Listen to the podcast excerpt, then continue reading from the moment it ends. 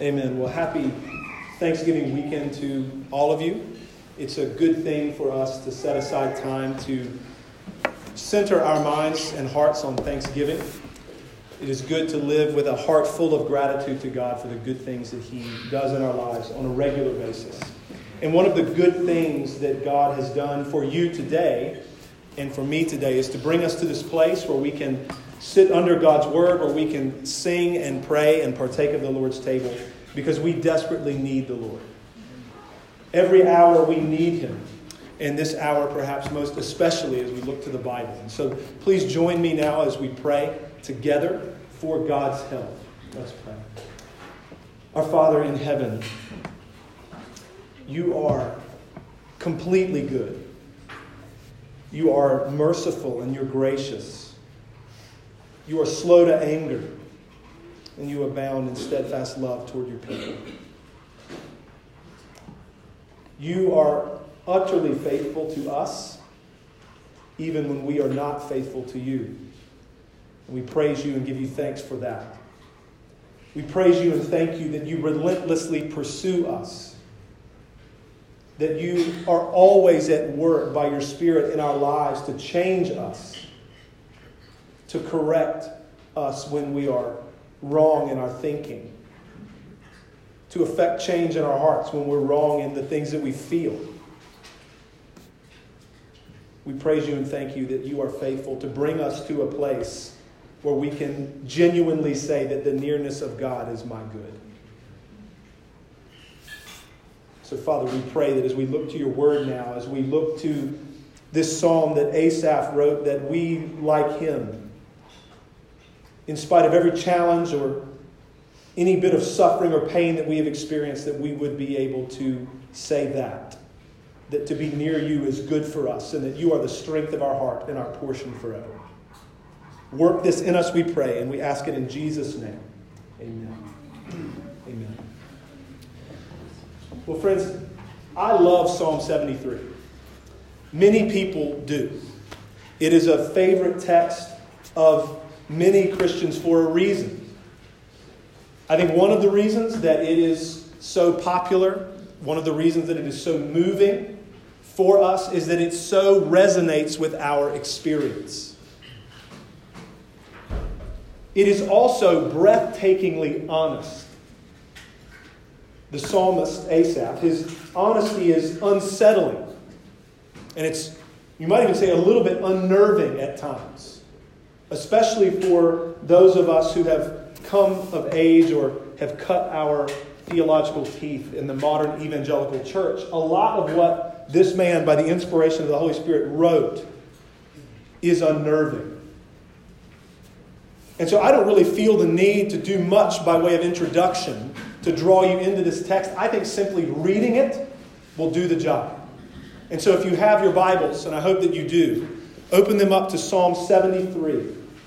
Psalm 73. And as you are flipping there, I'll make just a couple of brief comments about even the current brief sermon series that we find ourselves in through the book of the Psalter. I, for my part in this, am preaching two psalms from each of the five books of the Psalter. And so today we find ourselves in the first psalm of the third book of the Psalter, which is comprised of Psalms 73 through 89. Now that you've had a moment to flip, I will read God's word for us. A psalm of Asaph. Truly, God is good to Israel, to those who are pure in heart. But as for me, my feet had almost stumbled, my steps had nearly slipped. For I was envious of the arrogant when I saw the prosperity of the wicked. For they have no pangs until death, their bodies are fat and sleek. They are not in trouble as others are. They are not stricken like the rest of mankind. Therefore, pride is their necklace, and violence covers them as a garment. Their eyes swell out through fatness, their hearts overflow with follies. They scoff and speak with malice. Loftily, they threaten oppression. They set their mouths against the heavens, and their tongue struts through the earth. Therefore, his people turn back to them and find no fault in them, and they say, How can God know? Is there knowledge in the Most High? Behold, These are the wicked, always at ease. They increase in riches. All in vain have I kept my heart clean and washed my hands in innocence. For all the day long I have been stricken and rebuked every morning. If I had said, I will speak thus, I would have betrayed the generation of your children. But when I thought about how to understand this, it seemed to me a wearisome task until I went into the sanctuary of God. Then I discerned their end. Truly, you set them in slippery places, you make them fall to ruin. How they are destroyed in a moment, swept away utterly by terrors. Like a dream when one awakes, O oh Lord, when you rouse yourself, you despise them as phantoms. When my soul was embittered, when I was pricked in heart, I was brutish and ignorant. I was like a beast toward you. Nevertheless, I am continually with you. You hold my right hand. You guide me with your counsel, and afterward you will receive me to glory. Whom have I in heaven but you? And there is nothing on earth that I desire besides you. My flesh and my heart may fail, but God is the strength of my heart and my portion forever. For behold, those who are far from you shall perish. You put an end to everyone who is unfaithful to you. But for me, it is good to be near God. I have made the Lord God my refuge, that I may tell of all your works. Amen. Thanks be to God for his word. So, I don't really have an outline today. That might shock some of you. It's a little bit strange for me. This feels very free form. But what I really want to do is just go through the psalm, not exactly verse by verse, but pretty close. And we'll just progress our way through. I will be giving you headings of sorts, uh, just some phrases, some sentences that can maybe give you some handles to hold on to. I hope that this time is helpful to you. We'll begin our time by looking back to the inspired heading of Psalm 73, where we read about the author. We read that a man named Asaph is the one who wrote, who composed this psalm. Asaph was of the tribe of Levi. He was a real man uh, in the history of Israel. He lived in the time of King David. He was of the tribe of Levi, which many in the room will know that the priesthood came from that tribe. David, King David, put Asaph in charge of the worship music that was performed at the tent of meeting. So this is prior to the building of Solomon's temple. So not only was Asaph in charge of worship music, you might say, including psalms that David had written. He would have been in charge of seeing to it that those were sung well by the congregation, even performed well, perhaps, for the edification of the people of Israel. But Asaph not only did that, he wrote psalms himself.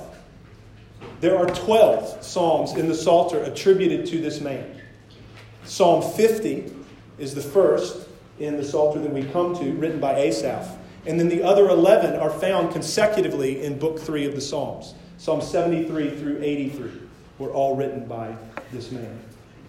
And now, as we move down into, that's just a little bit of background information for you. You can read about Asaph a little bit in even the book of First Chronicles. As we move into the text now in verse 1, verse 1, I would say, functions like a sort of disclaimer, almost like a warning that Asaph gives. He says, Truly, God is good to Israel, to those who are pure in heart. He wants to start there by saying, Look, okay, this is what is true. This is where I ended up. Truly, God is good. He is good to Israel. He is good to those who are pure in heart. He is good to his people. But he's going to go on. He says that, and then as he begins even in verse 2, truly God is good, but you should know that there was a time when I was not sure that he was. What's happening in this psalm, friends, is we are getting Asaph's reflections back on his reaction to life. He is encountering things in life that are hard things in life that are difficult, things in life that he sees to be unjust, unfair. And he is responding to those things. And he writes of that time. This is how I responded to life. He is reflecting back on every wrong thing he thought. And he's reflecting back on the wrong things that he felt as well. And then, beginning more pointedly in verse 2, Asaph describes where he was as he's looking back on himself and on his life. Truly, God is good, and He's good to Israel and those who are pure in heart. But as for me, I was not doing well. As for me, my feet had almost stumbled, my steps had nearly slipped. He was in a precarious place. Verse 3, we read more pointedly that he was envious. He says, For I was envious of the arrogant, and I was envious of the wicked when I saw their prosperity. So, this is real, friends. This is real talk. Truly, God is good. That's where I ended up. There was a time I wasn't sure He was. I was envious of the arrogant. I was envious of the wicked. I did not like my life. I did not want my life. I like their life. I want that life. And God, I'm contemplating doing whatever it takes to have that life, even if it means changing everything that I believe about you. That's real. You ever been there? My feet had almost stumbled. My steps had nearly slipped. There was a time when I wasn't sure that God is, in fact, good. the psalmist Asaph, by the inspiration of the Holy Spirit, don't forget that piece. These are the real thoughts of this man, and they're inspired by the Holy Spirit of God at the same time. Both are true. God, by His Spirit, in His wisdom and His kindness to us, has immortalized this song. We are getting like the curtain pulled back and we are getting to look at the innermost thoughts and feelings of a man. A man of the congregation of Israel, a man in leadership amongst God's people. We get to see his innermost thoughts, his innermost feelings during perhaps some of the darkest moments of his life. And it's interesting to me, just as a Christian and certainly as a pastor, that in our modern church context, especially in America, in the West, we do not allow one another to go here. We don't allow one another to go where Asaph, by the inspiration of the Holy Spirit, goes. We don't talk like this. We discourage one another from ever talking like this because we think it impious or something. So let me be clear. It's not okay to doubt God. It's wrong. He is utterly faithful and good and true. It is wrong. It is wrong to question God's goodness because he is completely good. I've already said that Asaph, in reflecting back on his life, is cataloging wrong things that he thought, wrong things that he felt. So we're not sitting here and reading this, applauding this man. But we can sit here and read this and identify with this man. Because we all are sinners, like Asaph was a sinner, and because life is often hard, while it's not okay to doubt God and it's not okay to struggle on the one hand, it's normal to doubt. It's normal to wrestle. It's normal to struggle. And there needs to be, I, I am very concerned personally that this is the case in our church. Because that's, on the one hand, all I'm concerned for is this local body. I know that Ron agrees with me. There needs to be room in the church for people to talk the way that Asaph writes in this song. There needs to be room for this. Not that we just pat one another on the back all the time and encourage people to doubt more. That's not what we mean. But there is compassion and there's honesty because we've all been here. There may be some of you who are here this morning thinking these same things. Now, of course, in saying all of this, I want to kind of chalk the field, right? In saying this, discretion needs to be exercised. There is such a thing as common sense. This does not mean, just because we want to be real and we want to be able to talk like this, doesn't mean that that's just like a license for you to just kind of explode all over everybody. It's not what we mean.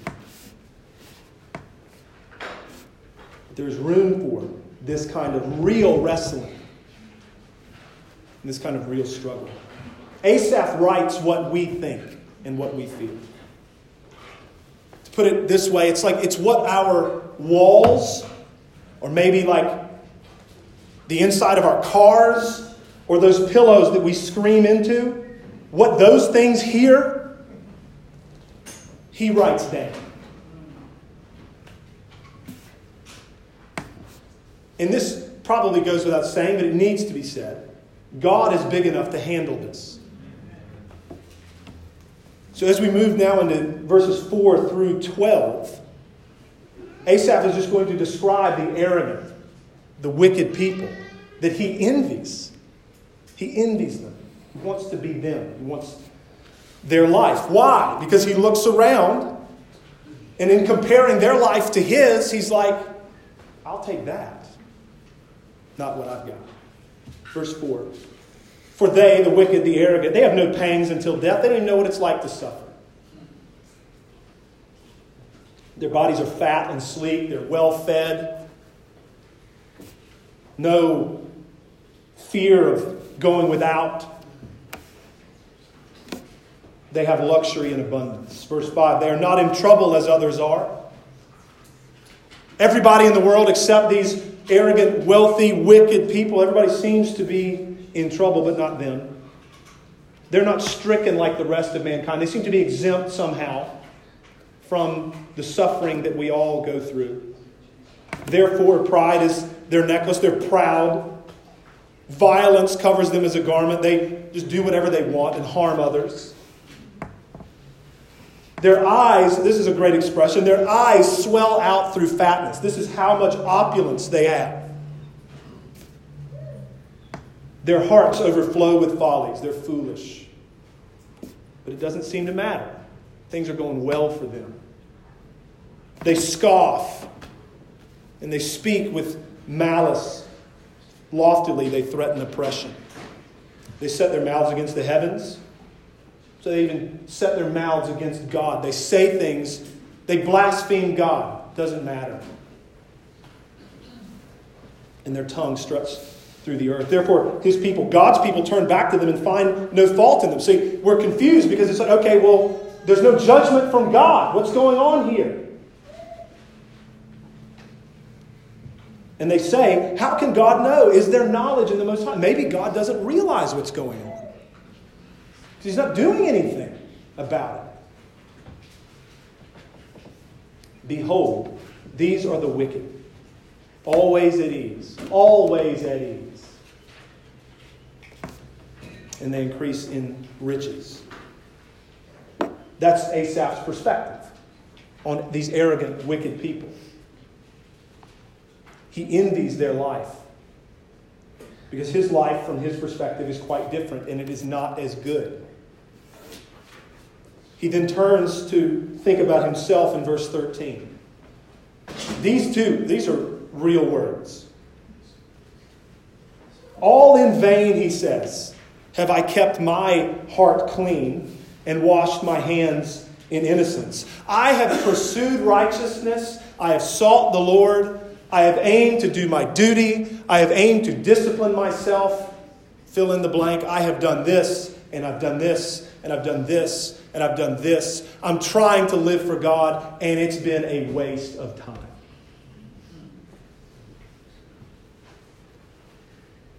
I've worked. I've fought to keep my heart clean and my hands clean, and it's been for nothing.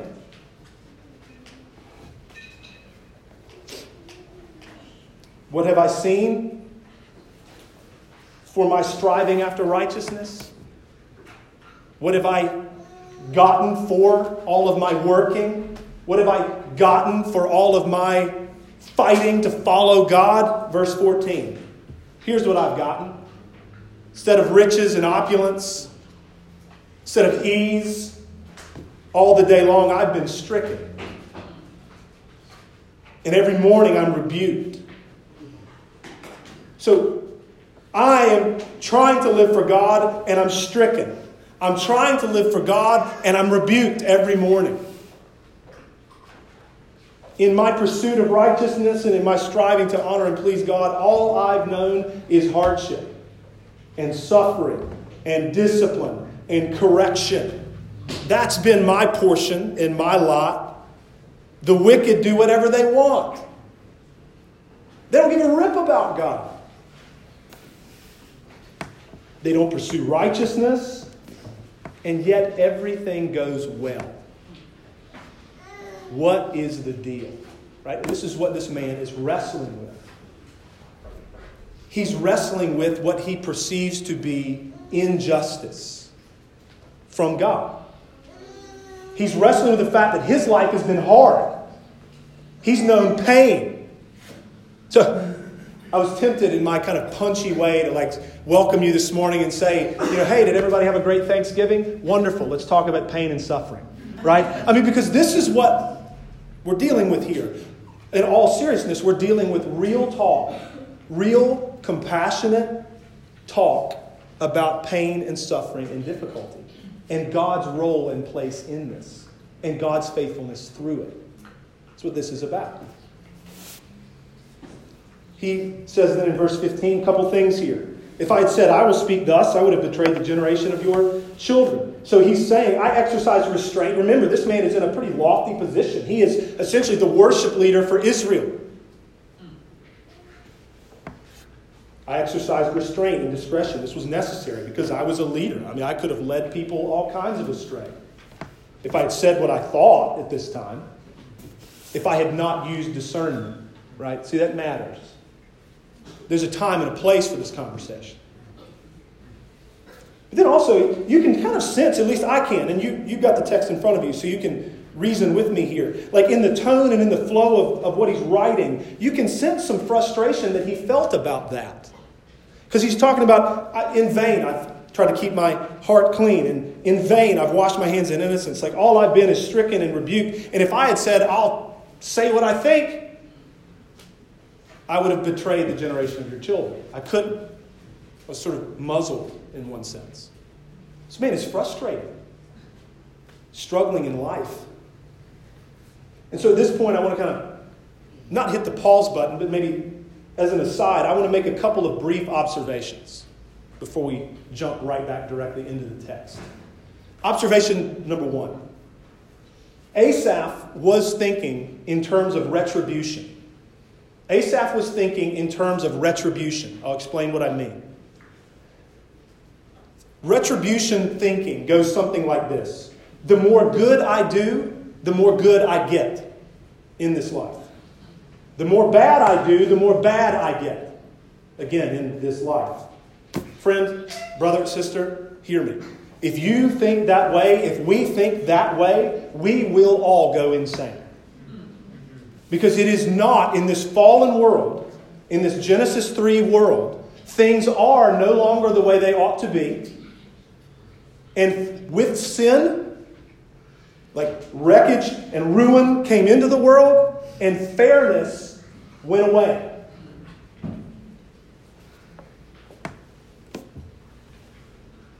There are people who do a lot of good and suffer horribly. Now, let me just go ahead and anticipate the objection in your mind. Hold on, brother. We're Bible people here. There's no such thing as a good person. Okay, true, high level. But on a relative sense, in this life, there are people that do all kinds of good all over the place. Not everybody is equally wicked in what they do. Again, we can't throw away just common sense, right? Wisdom comes from God. So there are people who do good and suffer terribly. There are people who are Christians who have been born again by the Spirit of God, love the Lord with all their heart, are seeking imperfectly but really to live for God and be a blessing in a local church, and they suffer day after day after day after day. And there are people who are not at all concerned with doing good, and they live extremely comfortable lives. Second observation Whenever we face suffering and pain, we are inevitably confronted with questions about God. Whenever we face suffering and pain, we are inevitably confronted with questions about God. Why? This is true for every human being, okay? This is true for believers and unbelievers alike. Universal. Pain and suffering come, you're confronted with questions about God. That's because when we hurt, when we suffer, the big question in our minds and hearts is why? It's the why question. Why is this happening? And when you ask that question, why, you're asking about cause and you're asking about purpose. And when you are asking about cause and when you are asking about purpose, you are asking about God at the most fundamental level. Now, we could get into a conversation, happy to do this at the door after, about primary and secondary causes and all different kinds of agencies and all that. We can talk about that. But at the bottom of it all, when you're asking why, and you're asking about cause, and you're asking about purpose, you're asking about God. So that wrestling, kind of high level, it goes something like this If God is God as he has revealed himself, then he is both sovereign and good. But then, when we encounter evil and suffering from a human perspective, from a fallen, human, limited, finite perspective, we conclude that either God is good, but he isn't sovereign. That is, he wanted to stop evil, he wanted to stop suffering, but he couldn't. Or we conclude that God is sovereign, but he's not good. He's got evil purposes, in other words. This is how we wrestle. This is the conclusion that the world draws. One of the greatest issues in the minds of most people when it comes to thinking about God is this problem of evil. You tell me there's an all sovereign, all good God, then explain suffering to me. That's what people say. It's legitimate. Asaph is wrestling with that. But there is a third way, friends. There's another way to think about this. God is sovereign and He's good. Write that down, full stop. He has created a universe in which evil exists, but He never does evil, nor is He the author of it. And in his sovereignty and wisdom, God works through even the evil intentions of creatures to accomplish his good purposes. And how all of that hangs together is mysterious.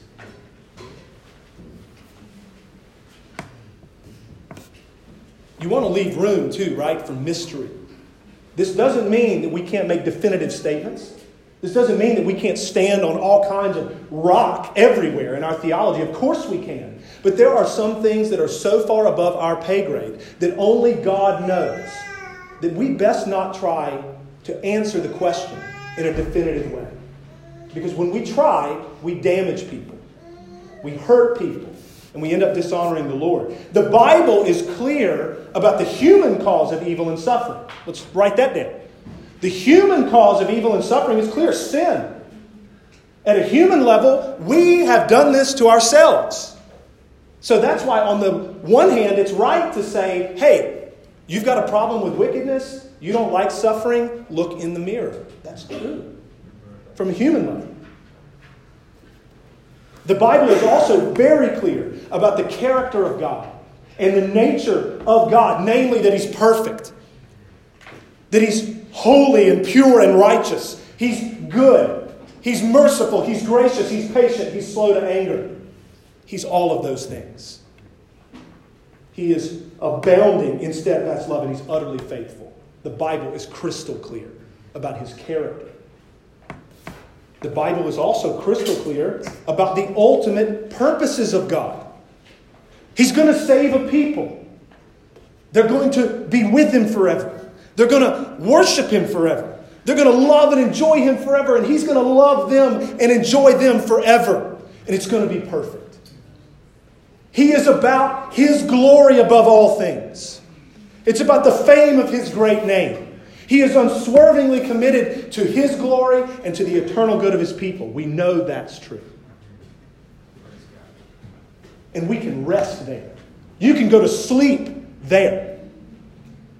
However, and this is an important however, the sovereign, what we might call decreed will of God, how things unfold in perfect detail from God's perspective and in His mind those things are not ours to know. He hasn't revealed those things. And therefore, there is mystery in how all of this unfolds in all of its detail. This third way that I'm describing right now is the most humble and best position to maintain. God is sovereign, God is perfectly good, and we don't understand everything. We know his character. We can trust him. We know his purposes. They will not be thwarted. We can rest in God. And we encourage one another with those truths as we wrestle with suffering and pain. So, now back into the text more specifically. In verse 16, we begin to see a, a turning point in the psalm. Asaph has been letting us in innermost thoughts, feelings of his, his struggles, his wrestlings. So he says, But when I thought about how to understand this, like everything he's been describing, it seemed to me a wearisome task, no kidding. Until, he says, I went into the sanctuary, into the presence of God. And then, in the presence of God, I discerned therein. And there, in particular, I think he's referring to the wicked in the context. He's referring to the wicked, arrogant people. The context makes that plain as we move into verse 18. Things have changed for Asaph in the presence of God. His perspective has changed. He was given wisdom and insight into what's really going on. Verse 18, he begins to talk about the wicked. Truly, you, God, set them in slippery places. They are in a precarious position, really. You make them fall to ruin. He's talking in an ultimate sense, right? They might prosper in this life for a season, but ultimately, you'll ruin them. I know that now. You've shown me that. You've given me that perspective. Verse 19 how they are destroyed in a moment. All that prosperity, all that pleasure, all that fatness eyes swelling out with fatness, right? As he said earlier. It's gone in a nanosecond. It's over. You destroy them in a moment. They're swept away utterly by terrors. Their end will not be pleasant, it will be a frightful and a fearful thing. Verse 20, like a dream when one awakes, O Lord, when you rouse yourself, you despise them as phantoms. It's like a nightmare what's going to happen to them.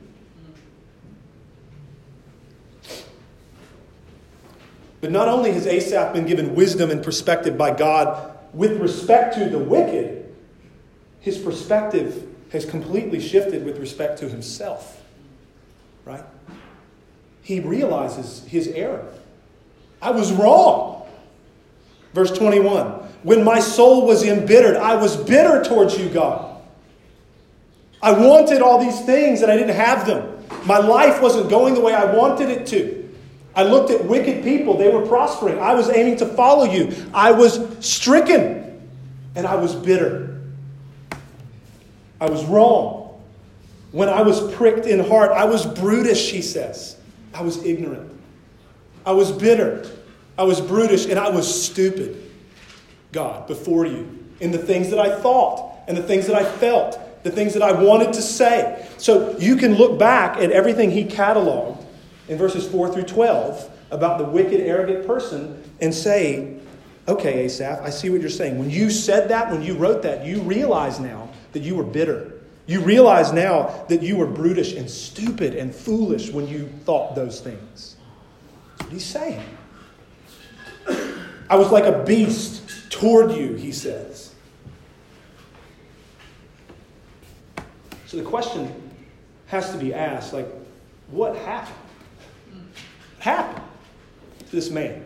How'd you go from where you were, feet nearly stumbling, you're in this horrible place, you're bitter, you're stupid, you're envious of the arrogant and the wicked, and you're just thinking that your life in pursuing God has been an utter waste of time? How did you go from there to having your perspective change like that? The answer is God did that. God did that for Asaph. It was the presence of God that gave him that perspective. As it's, as it's been said many times in many different ways, the only way we can ever understand life is to then to contemplate God, I should say, and then come down and contemplate ourselves and what we see. We must understand everything in light of God, who He is, His nature, His purposes, if we're ever going to understand anything rightly. That's what happened here.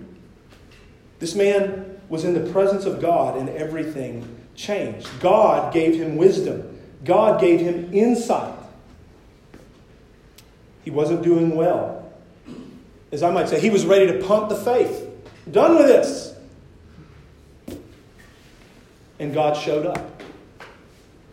He faithfully and relentlessly pursues his own. Verse 23, you can see where he's going. Nevertheless, I'm continually with you. You hold my right hand. God, you've got me. You guide me with your counsel and afterward you will receive me to glory. Praise be to your name.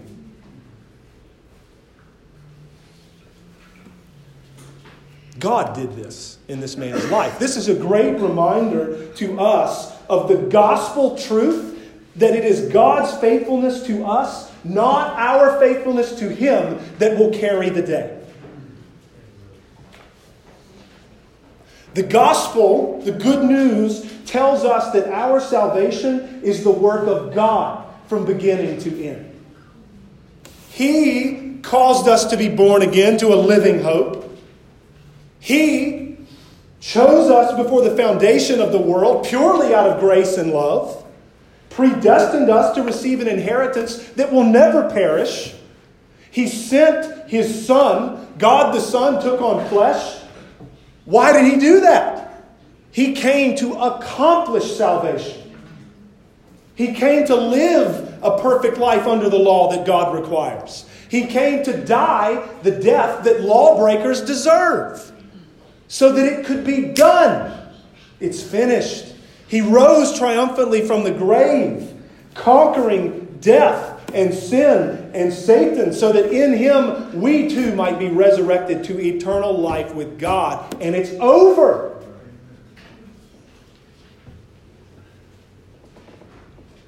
The gospel tells us that the finished work of Christ is then applied to us by the Holy Spirit of God in the new birth. The merits of Christ are applied to me. The righteousness of Christ is applied to me. I really died in him to the law. I don't owe any penalty anymore. All of this by faith, all of this by sovereign grace, as God gives us eyes to see by the power of his Spirit. All of this, this great plan of redemption, and the fact that God relentlessly and unswervingly pursues his people, is all for the praise and the honor and the glory of God Almighty.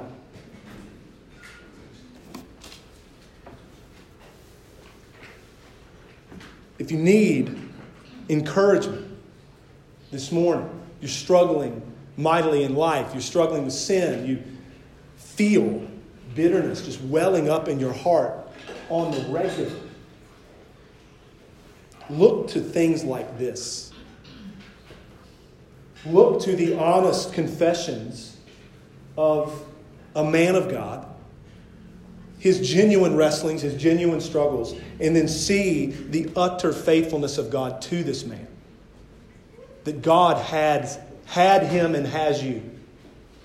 That God is the one who gives us wisdom and gives us eyes to see and changes our perspective. Which brings us to the last four verses of this psalm. And I don't know that there are many sweeter verses in the Bible than these.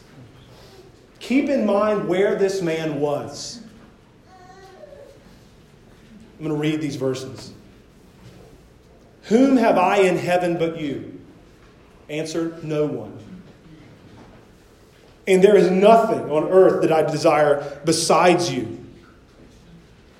I wanted everything that I didn't have. I was envious. I coveted left and right. I was bitter because I didn't have the life I desired. And now I don't want anything else but you because you are all that I need. God did that for him. My flesh and my heart may fail, they do, but God is the strength, literally my rock, the rock of my heart, and my portion forever. For behold, those who are far from you shall perish. You put an end to everyone who is unfaithful to you. Again, I see now, God, the end of the wicked. I see it. I was a fool to envy them. But for me, it is good to be near God. I have made the Lord God my refuge, that I may tell of all your works. To which we can only say amen. And I trust that when you read that or when you hear that read, is your heart not just welling up within you? Does your heart not well up within you and does your mind not immediately say, That's where I want to be? I want to be there. I want to be there in verses 25 through 28. I want those to be like my life verses and describe me and my perspective and my outlook. Don't you think that? Don't you want that? Whom have I in heaven but you? No one. There's nothing else that I desire on earth besides you. I used to want all kinds of stuff, but you, God, I know are all that I need. You're my salvation and my rock and my refuge and my fortress and my provider and my glory and my joy forever. My flesh and my heart, they may fail and they will. By that, certainly our physical bodies fall apart, no doubt. But my flesh the sinful part of me wages war against my spirit and my heart. Prone to wonder, Lord, I feel it. Right? Prone to lean the God I love. But, here we have it God is the strength, the rock of my heart, and my portion forever. There's no reason, hear this, there is no reason for fear when your Redeemer and your Deliverer will never fail you. There's no reason for fear. There is also no reason for envy or for covetousness when you know that the only thing, the only one that you ever really needed will never leave you and never forsake you.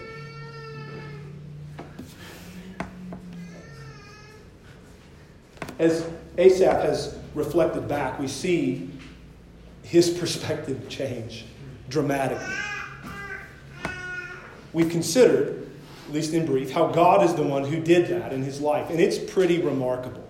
Like it, it's the kind of 180 that is inexplicable apart from sovereign grace. The man who once envied the arrogant and the wicked is brought to see their end, that it is not good. And the man who once questioned God was ready to walk away from God is now brought to a place where he says, To be near you, God, is my good. I have made you my refuge, that I might tell every one of your works. I was questioning that you were even good at all. And now I want to give my life to telling people of your righteous good works.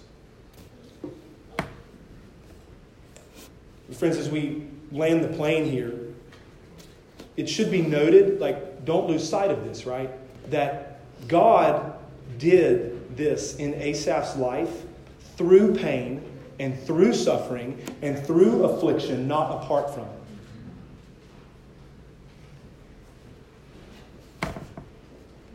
So, this is Bible truth right now. This is not me giving you like pastoral wisdom. This is Bible truth. Our God uses pain and he uses suffering and he uses difficulty to accomplish his good purposes. That is gospel truth. Why it is this way, again, we don't fully understand that. But it's the clear revelation of Scripture. Our salvation, we preach sermon after sermon on this. Our salvation was accomplished through suffering, through the suffering of the Messiah, the Lord Jesus. And it is through pain and suffering and difficulty that we are purified. It's through pain and difficulty and suffering that we are sanctified and grown in the faith. Through it all, make no mistake, God is absolutely faithful and we can trust Him. We can rest in Christ and hope in Christ. And through it all, we rely upon the Holy Spirit to do His good work in us through pain, through trial, through suffering. So, when we come to the Lord's table here in just a few moments, we're acknowledging and proclaiming a lot of things. Like when you walk down this aisle to this table, this is not just some rote perfunctory thing you're doing. This is a participatory thing that you are engaging in.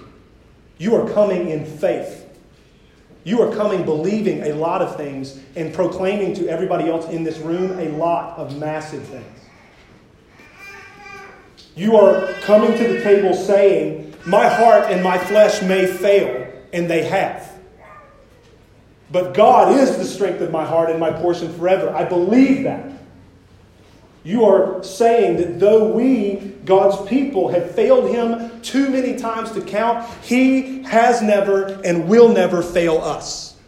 You're saying that when you come to the table. You are proclaiming to all present that there have been times when you and when we have been foolish and we have been bitter but we together today in faith can say that the nearness of God is our good. You're saying, we are saying that through Jesus Christ, we have made God our refuge so that we might tell of his works. And you, we, in coming to this table, are saying, God, I know that you hold my right hand. And I know that you guide me with your counsel. And I know that when all is said and done, you will receive me to glory because of Christ. And then after we partake of the Lord's table, because of all these awesome things, we go in peace. Let's pray. Our Father, on this Thanksgiving weekend, what better thing could there ever be than that?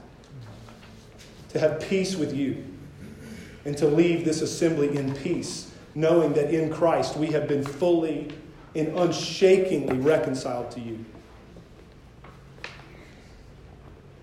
We pray, Lord, that you would continue to work in our lives. We pray that you, in your perfect wisdom and in your sovereignty, would use even difficulty and hardship and pain for our good.